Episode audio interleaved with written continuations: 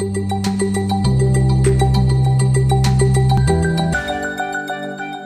Bienvenidas al podcast de Mujeres Necesitadas de Dios. A continuación escucharás una clase sobre empatía por nuestra querida amiga y hermana Ciani Palmer desde Costa Rica. Tomando como, como, ejemplo supremo Jesús, que es el mejor modelo que podemos tener en torno a empatía unos a otros. Realmente la Biblia tiene muchísimos, muchísimos versículos que nos hablan de unos a otros, que en realidad tiene que ver con empatía, como recordarán las hermanas de la iglesia en Costa Rica, nuestro tema del año es revestidas de amor. Entonces, bajo esa gran sombrilla que es revestidas de amor, vamos a volver a echar una mirada al tema de empatía, empezando con algo muy simple como una definición. Nos, cuando pensamos en empatía como concepto, lo primero que deberíamos como, como devolvernos, porque mucho se habla de eso, pero ¿qué es en sí o cómo podríamos decir o qué sería la empatía? La empatía entonces viene a ser un tratar de comprender al otro, pero para comprender a ese otro también involucrar nuestros sentimientos en ese comprender y al tratar de comprender la situación o la circunstancia que está viviendo otro y ponernos en el lugar de ese otro, involucrar nuestros sentimientos, por supuesto que muchas veces puede ser abrumador o aún doloroso. Entonces, ¿cómo realmente logramos eso? ¿Cómo,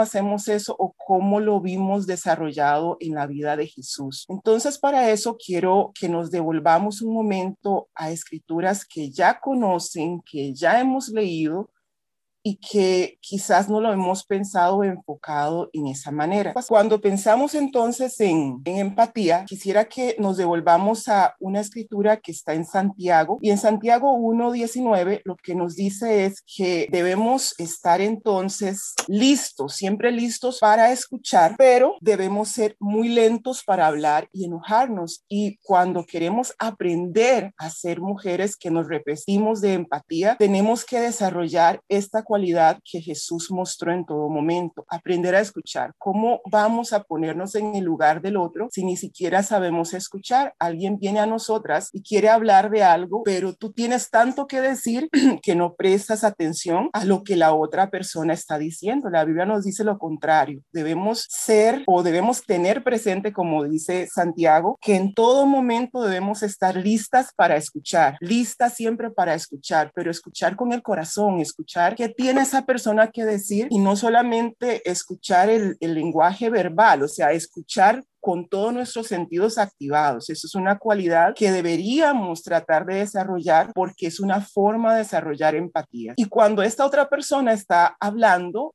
no apresurarnos a, a, interrumpir para decir lo que yo viví, lo que yo creo, lo que no, ser más lentas a la hora de hablar nosotras, porque a veces tú dices, ah, mira, es que yo tuve X situación. Eh, por ejemplo, cuando pensamos en duelos, alguien está pasando un duelo y tú vienes a consolar, pero tú tienes tanto que decir de tus propios duelos que ya no escuchas qué está viviendo esa persona en particular. La Biblia nos dice, mira, necesitan aprender a escuchar, tomar tiempo para escuchar, escuchar con nuestros sentidos y después ser un poco más lentos para lo que tienes que decir. Y eso es una cualidad que a veces no desarrollamos y como mujeres generalmente tenemos tanto que decir que a veces es un monólogo. Tú estás hablando, pero no estás escuchando. Y esto no nos ayuda a realmente ser empática, que la otra persona sienta y perciba que de verdad estás interesada en lo que tiene que decir, porque muchas veces no ocupan un consejo estrella, lo que ocupan es ser escuchadas y para hacer para escuchar tienes que callar un poco y escuchar a la otra persona. ¿Dónde aprendemos también o qué, en qué versículo podemos ver esto?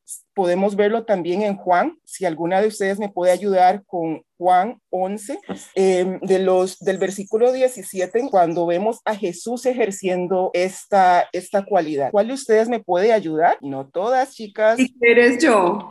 Gracias, Mónica. Eh, Juan 11, 17. Gracias. Al llegar Jesús se encontró con que ya hacía cuatro días que Lázaro había sido sepultado. Eh, ¿Hasta dónde leo? Lea por favor hasta el 33. Ok. Betania se hallaba cerca de Jerusalén a unos tres kilómetros y muchos de los judíos habían ido a visitar a Marta y a María para consolarlas por la muerte de su hermano. Cuando Marta supo que Jesús estaba llegando, salió a recibirlo, pero María se quedó en la casa. Marta le dijo a Jesús, Señor, si hubieras estado aquí, mi hermano, mi hermano no habría muerto pero yo sé que aún ahora Dios te dará todo lo que le pidas. Jesús le contestó, tu hermano volverá a vivir. Marta le dijo, sí, ya sé que volverá a vivir cuando los muertos resuciten en el último día. Jesús le dijo entonces, yo soy la resurrección y la vida. El que cree en mí, aunque muera, vivirá. Y todo el que todavía está vivo y cree en mí, no morirá jamás. ¿Crees esto? Ella le dijo, sí, Señor. Yo creo que tú eres el Mesías, el Hijo de Dios, el que tenía que venir al mundo. Después de decir esto, Marta fue a llamar a su hermana María y le dijo en secreto, el maestro está aquí y te llama. Tan pronto como lo oyó, María se levantó y fue a ver a Jesús. Jesús no había entrado todavía en el pueblo. Estaba en el lugar donde Marta se había encontrado con él. Al ver que María se levantaba y salía rápidamente, los judíos que estaban con ella en la casa, consolándola, la siguieron pensando que iba al sepulcro a llorar. Cuando María llegó donde estaba Jesús, se puso de rodillas a sus pies diciendo, Señor, si hubieras estado aquí, mi hermano no habría muerto. Jesús, al ver llorar a María y a los judíos que habían llegado con ella, se conmovió profundamente y se estremeció. Muchas gracias, Mónica. En realidad, esto es una escritura muy conocida por la mayoría de nosotros, pero ¿qué quiero llamar la atención a todo eso que leímos? Si vemos a Jesús poniendo en práctica empatía, vemos que Él llega y escucha los reclamos, inclusive podría pensar eh, que lo que están diciendo no es lo correcto y nosotras muy, muy generalmente nosotras interrumpiríamos y corregiríamos porque es falta de fe, es falta de eso, es falta de lo otro. Pero no, vemos a Jesús escuchar a unos reclamos, las cosas que tiene que decir, aunque es Dios y sabía lo que iba a hacer, sabía que iba a resucitar a este hombre, pero siente el dolor que ella tiene y aún dice la escritura en el verso 33 que se estremece al punto de llorar. Eso es, eso es ponerse en el lugar del otro. Escuchar a veces cuando alguien está pasando un momento complicado va a decir cosas que no necesariamente sean las más espirituales. ¿Qué tanto estamos dispuestos a tomar la actitud de Jesús de escuchar en un momento dado, luego aportar lo que tienes que decir? No tienes que estar corrigiendo constantemente porque el escuchar ayuda para que después puedas ayudar. Jesús nos enseña esto en esta escritura, o al menos eso es lo que yo cuando leo este, este, episodio, él sabía que iba a resucitar a Lázaro. Tenía el poder para hacerlo. Se quedó a propósito días más para que todo eso pasara para mostrar la gloria de Dios. Pero cuando ellas entonces tienen a flor de piel sus sentimientos, primero toma tiempo para escuchar, para consolar y para estremecerse con ellas por el dolor que, está, que están pasando. Aprendamos, sugiero que podamos trabajar un poco en esta parte, esta escucha activa, esa escucha con el corazón y ser capaces de ponernos un momento en el dolor que está experimentando la otra persona. Otra de las cosas que deberíamos desarrollar para poder ser más empáticas las unas con las otras es aprender a observar, porque muchas veces la persona no va a venir a decirnos nada, porque es tanto lo que se está viviendo que no se dice. Entonces, de Jesús también aprendemos que si tú observas con cuidado a tus hermanos o a tus hermanas en la fe o a tus vecinos o a tus parientes, muchas veces te vas a dar cuenta de que están viviendo cosas que no necesariamente están diciendo nada, pero tú porque estás observando te has dado cuenta. Mira, yo veo como que esa persona se ve diferente, se ve como enferma, se ve cansada, se ve cargada, su rostro está más estresado de lo usual. Si observas con cuidado vas a poder ver esas cosas, pero si solo miras y dices, bueno, se ve un poco diferente, pero asunto de ella, eso muestra una indiferencia tremenda. Jesús no es así. En esta escritura de Mateo, Mateo 9:36, Jesús tiene mucha agenda y mucha cosa, pero a pesar de eso, cuando él ve a esta multitud, él los mira agobiados, los mira desesperados, los mira desamparados y siente compasión por ellos. Pero ¿por qué siente compasión? Porque tomó el tiempo primero para mirar, para observar, para ver qué están viviendo. Nosotras no nos estamos viendo por el tema de la pandemia, muchas no nos vemos en físico muy seguido, pero cuando las personas ponen su cámara y se conecta o cuando los ves ocasionalmente, ¿qué miras? Miras agobio, miras preocupación, ¿qué miras? Y de eso que miras te activa a mostrar algún acto de amor hacia esa persona, por lo menos preguntar, ¿puedo servirte en algo? ¿Algo ocurre? ¿Te noto más cansada? ¿Te noto agobiada? Por lo menos observar y hacer la pregunta, porque eso es lo que aprendemos en, de Jesús. Y así vemos en varias escrituras como les dejo de tarea que revisen en Lucas y si ustedes pueden encontrar qué, qué vemos en Jesús en esta escritura. En esta de Lucas, él va y ve un funeral. En ese funeral va una viuda con su único hijo a enterrarlo y la ve agobiada. Ella no le dijo nada, ella no le pidió nada. Jesús actuó instintivamente para ayudarla porque vio su dolor. Cuando tú ves a tus hermanos cargados, es en ti innato tratar de hacer algo al respecto o simplemente, bueno, cada quien tiene su rollo y que vea cómo soluciona. Realmente eso no es una forma de desarrollar empatía y para eso necesitamos em, aprender a observar y hacer algo al respecto. Lo primero que dijimos es aprender a oír y después de eso, ok, la persona tal vez no está diciendo nada, pero su cuerpo, su rostro, su vida muestra que está pasando un momento complejo. Si eres empática, ¿qué vas a hacer al respecto de lo que estás viendo? Porque Jesús nos dejó un ejemplo. Él vio el agobio, vio el cansancio hizo algo al respecto, sintió esa compasión. La otra cosa que podemos hacer para desarrollar, para ser mujeres cada vez más empáticas, es usar nuestra imaginación. Usar nuestra imaginación en qué sentido? Bueno, tú ves una situación o tú oíste una situación. Podrías entonces aprender, por ejemplo, de la parábola del buen samaritano que Jesús habla y que hemos usado para muchas cosas, la actitud del samaritano. En Lucas 10, 33 al 35 nos cuentan la historia de este hombre que fue golpeado en el camino y que pasan varias personas y que estas personas toman diferentes actitudes, pero uno de ellos toma la decisión de ayudar.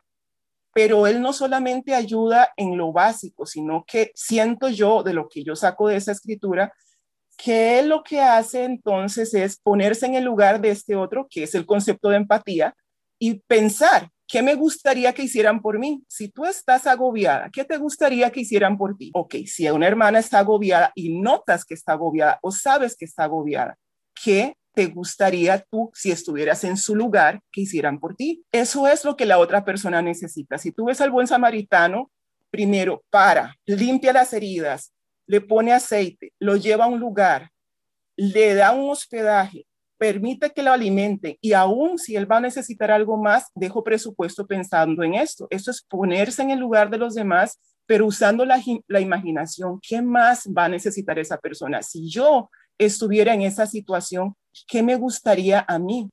Si nosotras tenemos un corazón que puede oír con todos nuestros sentidos a las personas que están rodeándonos, si podemos observar sus situaciones y encima de eso podemos utilizar nuestra imaginación para ver pequeños actos de amor, qué cosas yo podría hacer o qué cosas me gustarían a mí, si esta fuera mi realidad, esas pequeñas cosas no tienen que ser cosas extremas, pomposas o grandes, pero qué cosa tú realmente sabes que está a tu alcance. Bueno, alguien eh, veo su situación que no tiene comida en casa tal vez.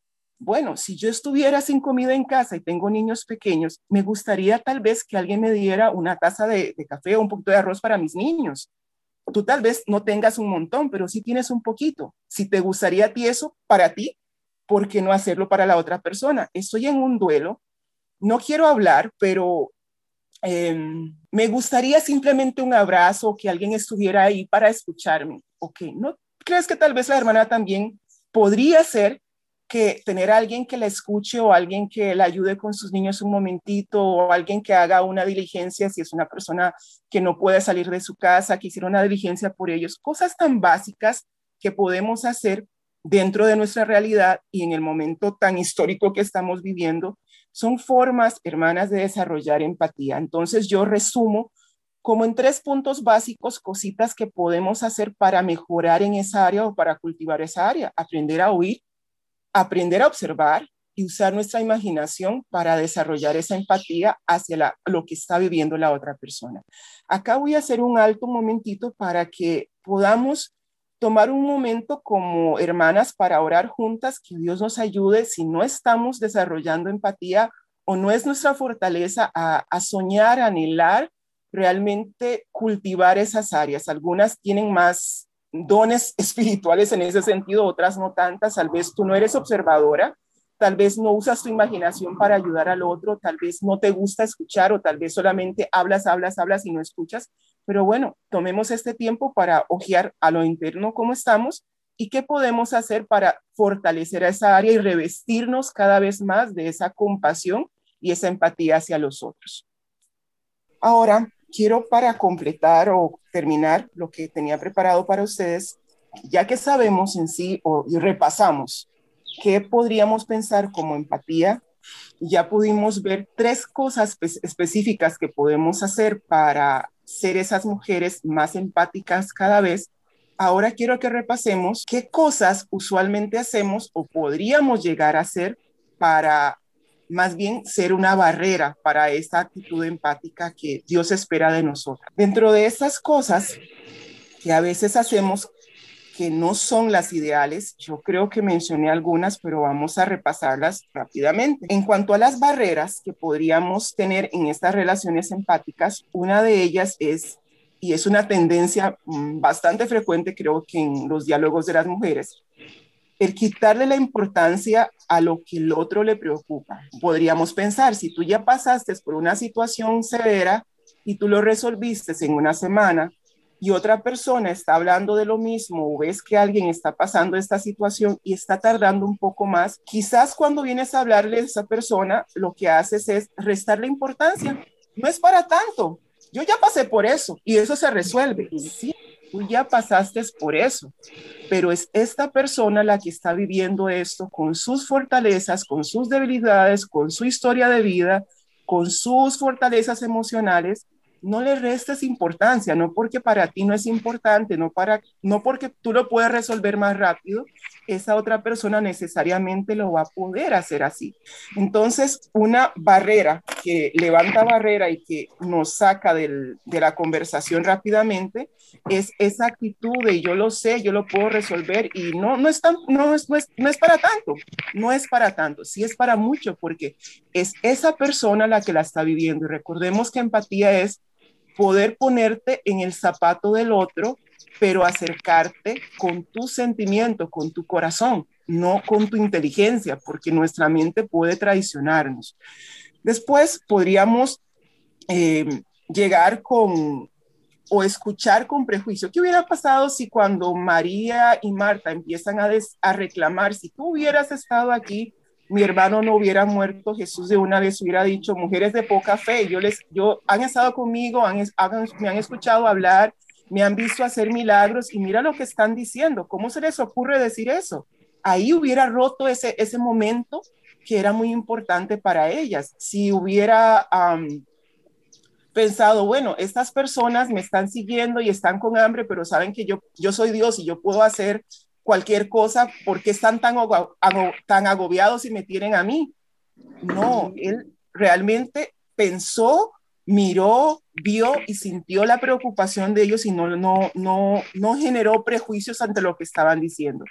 El juzgar o el acudir a, a, a, acudir a frases del tipo, mm, esto ya va a pasar, em, lo podemos resolver de una manera u otra. Eh, estas son formas como muy simplistas o, bueno, como yo le decía a las que me conocen, yo he pasado muchísimas situaciones y Dios ha sido súper compasivo conmigo y he tenido lo que yo llamo mis bastones en mis desiertos, que han sido esas hermanas, esas mujeres, tanto del reino como otras personas que Dios ha puesto en mi vida que han estado para mí para mantener mis brazos arriba cuando estoy en mis momentos muy complicados. Algo que siempre digo y que Mm, quizás sea parte de, mi mente que necesita que Dios me siga, me siga enseñando, es cuando tú estás pasando algo y alguien viene con esa escritura que todos conocemos trillada, todas las cosas son para el bien de los que aman a Dios. Por supuesto que esa escritura es bíblica, por supuesto que es cierto, pero realmente hay momentos en donde esa escritura como tal no es lo que la persona necesita escuchar y por darle una palmadita en la espalda y recitarle eso, no es que todo se va a disipar y que todo cambia. Hay un momento para todo. Entonces es aprender en qué momento realmente la persona puede con lo que le estás diciendo. ¿Cuál sería más apropiada? sí, acaba de perder un hijo, pero todo es para el bien de los que aman a Dios. En ese momento quizás esta persona no puede ver eso, aunque lo sabe. Entonces, ¿qué sería mejor para esa persona? Y eso rompe porque lo que tú sientes es, no tiene sensibilidad, vea lo que me viene a decir, vea cómo me viene a tratar y rompe y genera una barrera gigante que no permita que Dios pueda seguir haciendo algo en favor de esa persona. Entonces, como discípulas somos muy dadas a traer muchas escrituras a colación y están bien, pero ubica, ponte en el lugar de la otra persona y piensa realmente, esto es lo que necesita escuchar o de todo mi arsenal de escrituras, ¿cuál podría ser una que traiga más consuelo a su vida, que traiga más esperanza a su vida en este momento particular? Otra cosa que puede generar mucha barrera es que la persona empieza a contar algo, tú te pones como ejemplo, le robas el protagonismo y al final solamente de ti se habló. No sé, no, no le prestaste más atención a lo que la otra persona estaba viviendo. No se trata de ti, se trata de la otra persona. Entonces, qué dicha o qué bueno que tú ya pasaste situaciones y que Dios te ha ayudado a, superarlas, pero en este momento dedícate un poquito más a la otra persona y Dios te irá dando sabiduría de cómo, qué hacer y qué no hacer. Y yo sí tengo que trabajar eso mucho en mi vida porque yo no soy perfecta, soy una mujer como cualquier otra, con debilidades, con fortalezas y que Dios me ha enseñado a, a, vivir cosas y que tengo que tratar de no, no, no ponerme como ejemplo cuando estoy escuchando, escuchar realmente con el corazón y pensar, este es el momento, la historia de esta persona con su realidad, con su historia, con sus fortalezas, con sus debilidades. Entonces, no se trata de mí, se trata de ella, se trata de él, es su historia. Yo no soy el, protagonista, yo soy un espectador. Entonces, en la medida que puedo recordarme esto, puedo no levantar esas barreras que permite que la persona reciba la ayuda empática que necesita.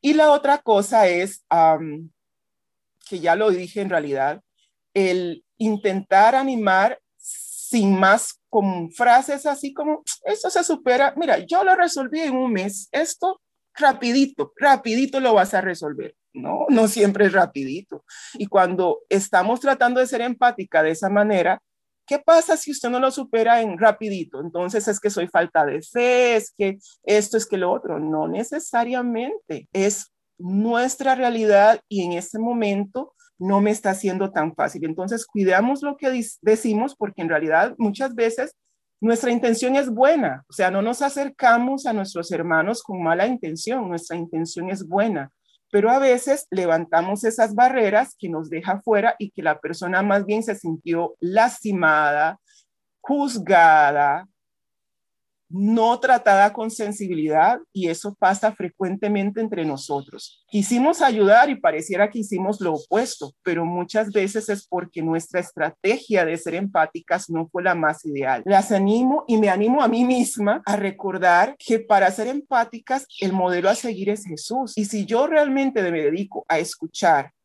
a observar, y pensar si fuera yo la que estoy pasando eso, que tal vez me podría servir o preguntarle directamente a esta persona, mira, ¿cómo te puedo ayudar? Sé que estás pasando un momento complejo y muy probablemente ni siquiera sabes qué necesitas, porque yo lo que he aprendido es que a veces no sé lo que necesito, pero dime, ¿hay algo que yo puedo hacer por ti? ¿Cómo te puedo ayudar? Aparte de orar, que lo estoy haciendo, ¿qué más puedo hacer por ti? ¿Qué necesitas que yo haga por ti?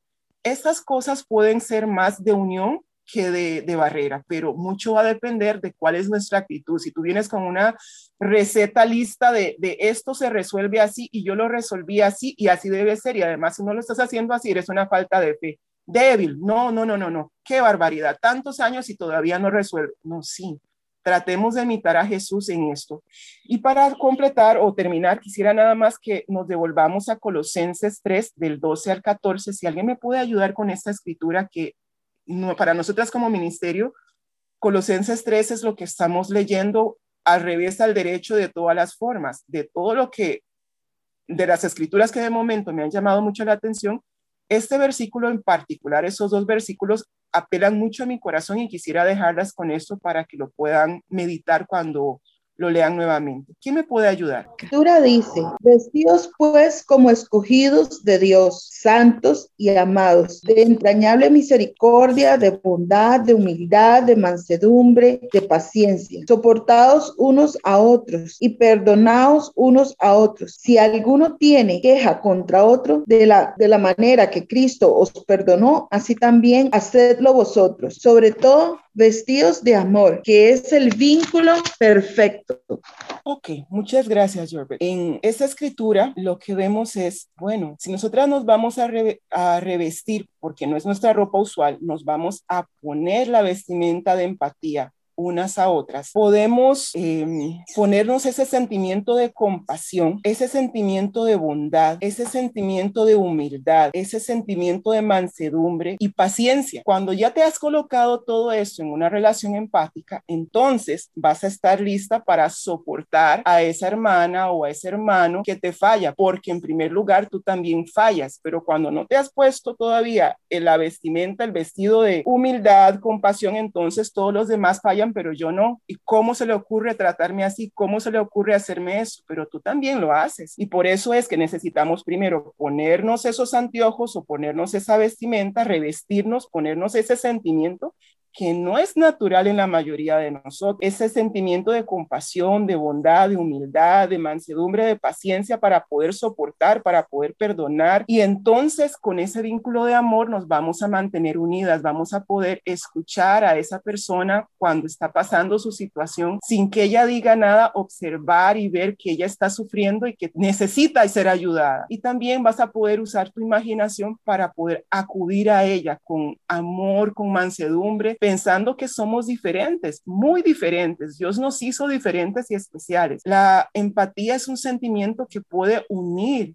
y unir en estos tiempos tan complicados que estamos viviendo como, como país, como, como mundo, como iglesia, realmente son tiempos complejos. La gente está sufriendo mucho y si podemos ofrecer empatía, realmente acercamos a las personas a Dios, pero si nos encuentran solamente ásperas, incapaces de perdonar, incapaces de escuchar, no tenemos la paciencia para escuchar, no tenemos la mansedumbre, es muy difícil, realmente se vuelve muy difícil y las personas se mantienen aisladas porque no podemos abrirnos emocionalmente a los demás porque realmente ni nos escuchan. Entonces, ¿para qué voy a decir si ni siquiera me va a poner atención? ¿Para qué le voy a pedir ayuda si tampoco tiene tiempo para mí? Realmente la gente necesita a gritos ser ayudada. Algunas van a decir que necesitan esa ayuda, otros van a decir estoy bien y es ahí donde vas a tener que aprender a observar y ver qué más podría yo hacer. Realmente eso es lo que quería compartir con ustedes hoy no es algo nuevo, es algo que ya sabemos, que hemos visto, que hemos visto en